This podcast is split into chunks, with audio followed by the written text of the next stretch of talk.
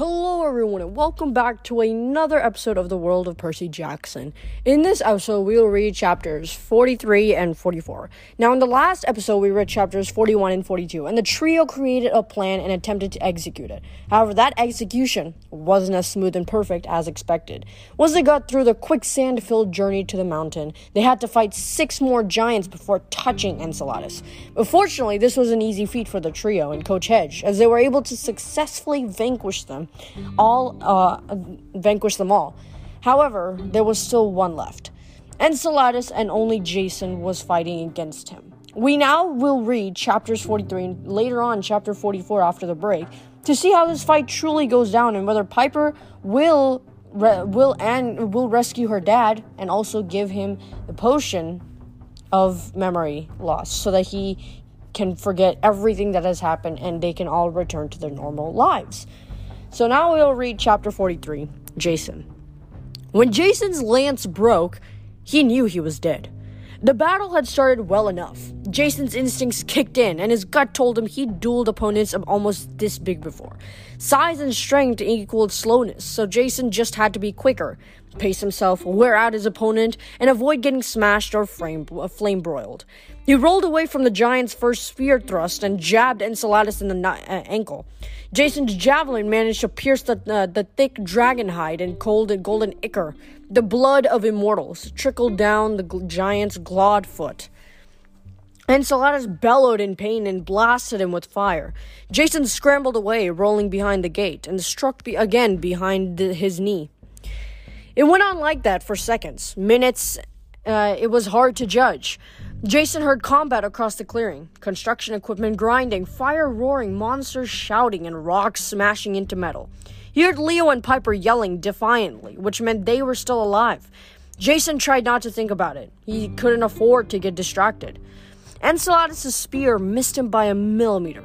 Jason kept dodging, but the ground stuck to his feet. Gaia was getting stronger, and the giant was getting faster. Enceladus might be slow, but he wasn't dumb. He began anticipating Jason's moves, and Jason's attacks were only annoying him, making him more enraged. I'm not some minor monster, Enceladus bellowed. I am a giant, born to destroy gods. Your little gold toothpick can't kill me, boy. Jason didn't waste energy replying. He was already tired. The ground clung to his feet, making him feel like he weighed an extra hundred pounds.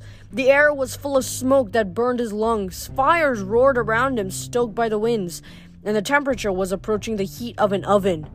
Jason raised his javelin to block the giant's next strike. A big mistake. Don't fight force with force, a voice chided him. The wolf Lupa, who told him that long ago. He managed to deflect the spear, but it grazed his shoulder and his arm went numb. He backed up, almost tripping over a burning log. He had to delay, to keep the giant's attention fixed on him while his friends dealt with the Earthborn and rescued Piper's dad. He couldn't fail.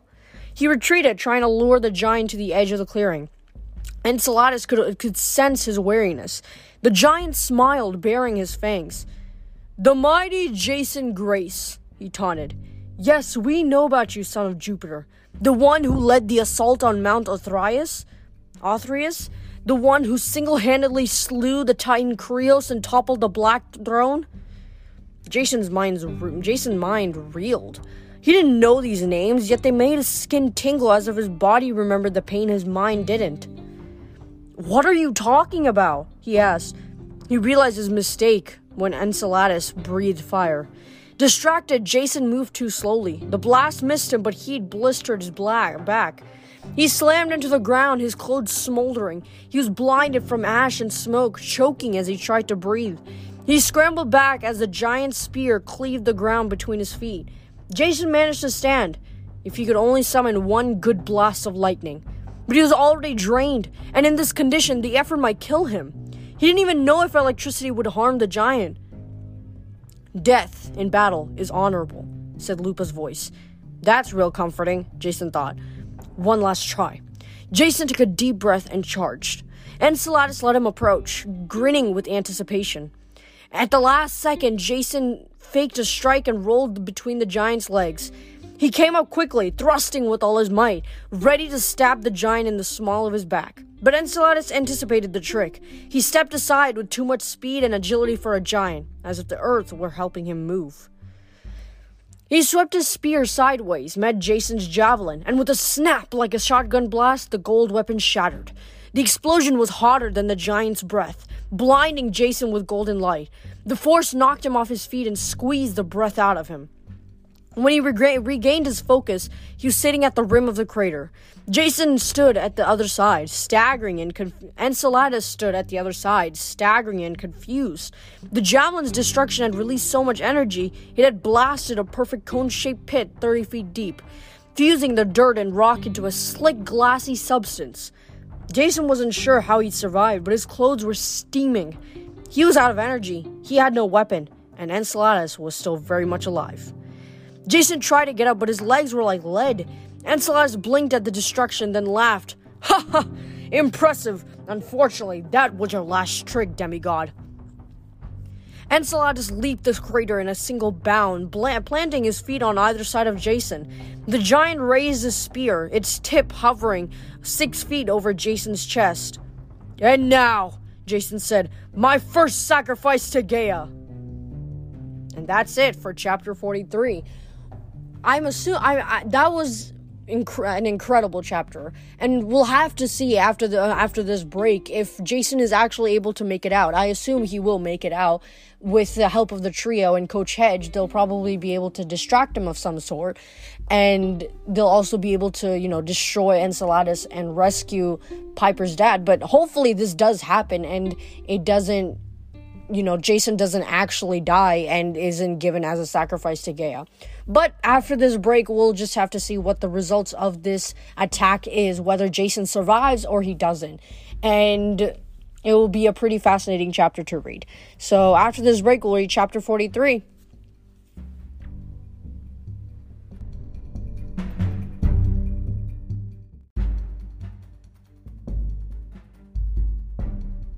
And we're back from the ads, and now we're going to read chapter 44 Jason. Time seemed to slow down, which was really frustrating since Jason still couldn't move. He felt himself sinking into the earth like the ground was a waterbed, waterbed, comfortable, urging him to relax and give up. He wondered if the stories of the underworld were true. Would he end up in the fields of punishment or Elysium? If he couldn't remember any of his deeds, would they still count?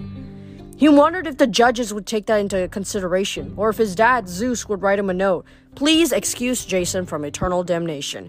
He has had amnesia. Jason couldn't feel his arms. He could see the tip of the spear coming toward his chest in slow motion. He knew he should move, but he couldn't seem to do it. Funny, he thought. All that effort to stay alive, and then boom, you just lie, lie there helplessly while a fire breathing giant impales you. Leo's voice yelled, Heads up! A large black metal wedge slammed into Enceladus with a massive thunk. The giant toppled over and slid into the pit. Jason, get up! Piper called. Her voice energized him, shook him out of his stupor. Uh, stupor. He sat up, his head groggy, while Piper grabbed him under his arms and hauled him to his feet. Don't die on me, she ordered. You are not dying on me. Yes, ma'am. He felt lightheaded, but she was most she was about the most beautiful thing he'd ever seen. Her hair was smoldering, her face was smudged with soot. She had a cut on her arm, her dress was torn, and she was missing a boot. Beautiful. About a hundred feet behind her, Leo was standing over a piece of construction equipment. A long cannon like thing with a single massive piston, the edge broken clear clean off. Then Jason looked down in the crater and saw where the where the other end of the hydraulic axe had gone. Enceladus was struggling to rise, an axe blade the size of a washing machine stuck in his breastplate. Amazingly, the giant managed to pull the axe blade free. He yelled in pain and the mountain trembled. A golden ichor soaked the front of his armor, but Enceladus stood. Shakily, he bent down and retrieved his spear. Good try. The giant winced but I cannot be beaten. As they watched, the giant's armor mended itself, and the ichor stopped flowing. Even the cuts on his dragon scale legs, which Jason had worked so hard to make, were now just pale scars. Leo ran up to them, saw the giant, and cursed. What is it with this guy? Die already! My fate is preordained, Enceladus said. Giants cannot be killed by gods or heroes. Only by both, Jason said. The giant's smile faltered, and Jason saw in his eyes something like fear. It's true, isn't it? Gods and demigods have to work together to kill you. You will not live long enough to try. The giant started stumbling, started stumbling up up the crater slope, slipping on the glassy sides. Anyone have a god handy? Leo asked. Jason's heart filled with dread. He looked at the giant below them, struggling to get out of the pit, and he knew what had to happen.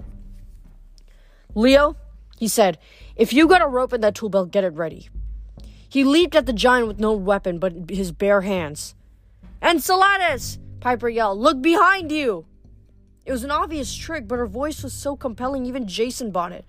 The Jason said, What? And turned like there was an enormous spider on his back. Jason tackled his legs at the right moment. The giant lost his balance. Enceladus slammed into the crater and slid to the bottom. While he tried to rise, Jason put his arms around the giant's neck. When Enceladus struggled to his feet, Jason was riding his shoulders.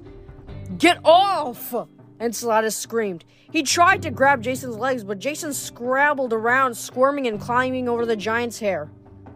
Father, Jason thought, if I've ever done anything good, anything you approved of, help me now. I offer my own life. Just save my friends. Suddenly, he could smell the metallic scent of a storm. Darkness swallowed the sun. The giant froze, sensing it too. Jason yelled to his friends, Hit the deck! and every hair on his head stood straight up. Crack! Lightning surged through Jason's body, straight through Enceladus, and into the ground. The giant's back stiffened, and Jason was thrown clear. When he regained his uh, bearings, he slipped down the side of the crater, and the crater was cracking open. The lightning bolt had sl- split the mountain its- itself. The earth rumbled and tore apart, and Enceladus' legs slid into the chasm. He clawed helplessly, helplessly at the glassy sides of the pit, and just for a moment managed to hold on to the edge, his hands trembling. He fixed Jason with a look of hatred. You've won nothing, boy. My brothers are rising, and they are ten times str- as strong as I. We will destroy the gods at their roots. You will die, and Olympus will die with. The giant lost his grip and fell into the crevice. The earth shook. Jason fell toward the rift. Grab hold! Leo yelled. Jason's feet were at the edge of the chasm when he grabbed the rope, and Leo and Piper pulled him up. They stood together, exhausted and terrified, as the chasm closed like an angry mouth. The ground stopped pulling at their feet. For now, Gaia was gone. The mountainside was on fire. Smoke billowed hundreds of feet into the air. Jason spotted a helicopter, maybe firefighters or reporters, coming toward them. All around them was carnage. The Earthborn had melted into piles of clay, leaving behind only their rock miss- missiles and some nasty bits of loincloth. But Jason figured they would reform soon enough. Construction equipment lay in ruins. The ground was scarred and blackened. Coach Hedge started to move. He started up with a groan and rubbed his head. His canary yellow pants were now the color of Dijon mustard mixed with mud. He blinked and looked around him at the battle scene. Did I do this? Before Jason could reply, Hedge picked up his club and got shakily to his p- feet. Yeah, you want some hoof? I gave you some hoof cupcakes. Who's the goat, huh? He did a little dance, kicking rocks and making what were probably rude satyr gestures at the piles of clay. Leo cracked a smile and Jason couldn't help it. He started to laugh. It probably sounded a little hysterical, but it was such a relief to be alive. He didn't care. Then a man stood up across the clearing. Tristan McLean staggered forward. His eyes were hollow, shell shocked like someone who just walked through a nuclear wasteland. Piper? he called. His voice cracked. Pipes. What. What is. He couldn't complete the thought. Piper ran over to him and hugged him tightly, but he almost didn't seem to know her. Jason had felt a similar way. That morning at the Grand Canyon when he woke up with no memory. But Mr. McLean had the opposite problem. He had too many memories. Too much trauma his mind just couldn't handle. He was coming apart. We need to get him out of here, Jason said. Yeah, but how? Leo said. He's in no shape to walk. Jason glanced up at the helicopter, which was now circling directly overhead.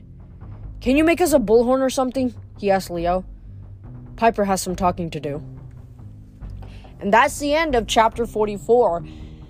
And they beat Enceladus. I'm really glad that they were able to beat Enceladus. And Jason was able to use, you know, he, he used his clever knowledge and was able to trick Enceladus because he not only used his father's help, he also uses Gaia's help to tr- to get Enceladus to fall down the chasm because he, uh, he and his father and unintentionally worked with Gaia to you know defeat Enceladus even if Gaia probably didn't want Enceladus to be defeated because obviously Gaia is on Enceladus' side. But you know it was a great victory. That was a great chapter and next week we are going to read chapters 45 and 46 and see how exactly Piper's going to convince how they ended up in inside this mountain and how they're going to talk how, if they're going to give the potion to uh, Mr. McLean, Piper's dad, or just help him with the trauma and get everything, you know, balanced. But we'll find all of that out next week when we read chapter 45. Until then, stay safe and stay out of boredom. And if you guys want to support, my Patreon is located in the description of this podcast. And once again, this is totally optional. And thank you guys for your support. And again, stay safe and stay out of boredom.